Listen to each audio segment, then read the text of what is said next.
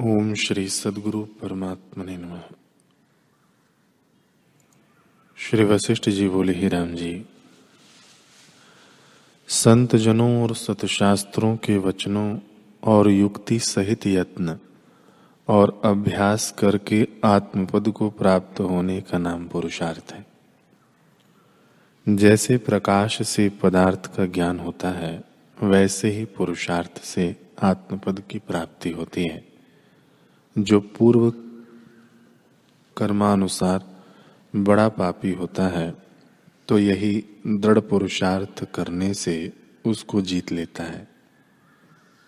हे राम जी, श्रेष्ठ पुरुष वही है जिसने सत्संग और सतशास्त्र द्वारा बुद्धि को तीक्ष्ण करके संसार समुद्र से तरने का पुरुषार्थ किया है। जिसने सत्संग और सतशास्त्र द्वारा बुद्धि तीक्ष्ण नहीं की और पुरुषार्थ को त्याग बैठा है, वह पुरुष नीच से नीच गति को पावेगा। जो श्रेष्ठ पुरुष हैं, वे अपने पुरुषार्थ से परमा, परमानंद पद को पावेंगे, जिसके पाने से फिर दुखी न होंगे।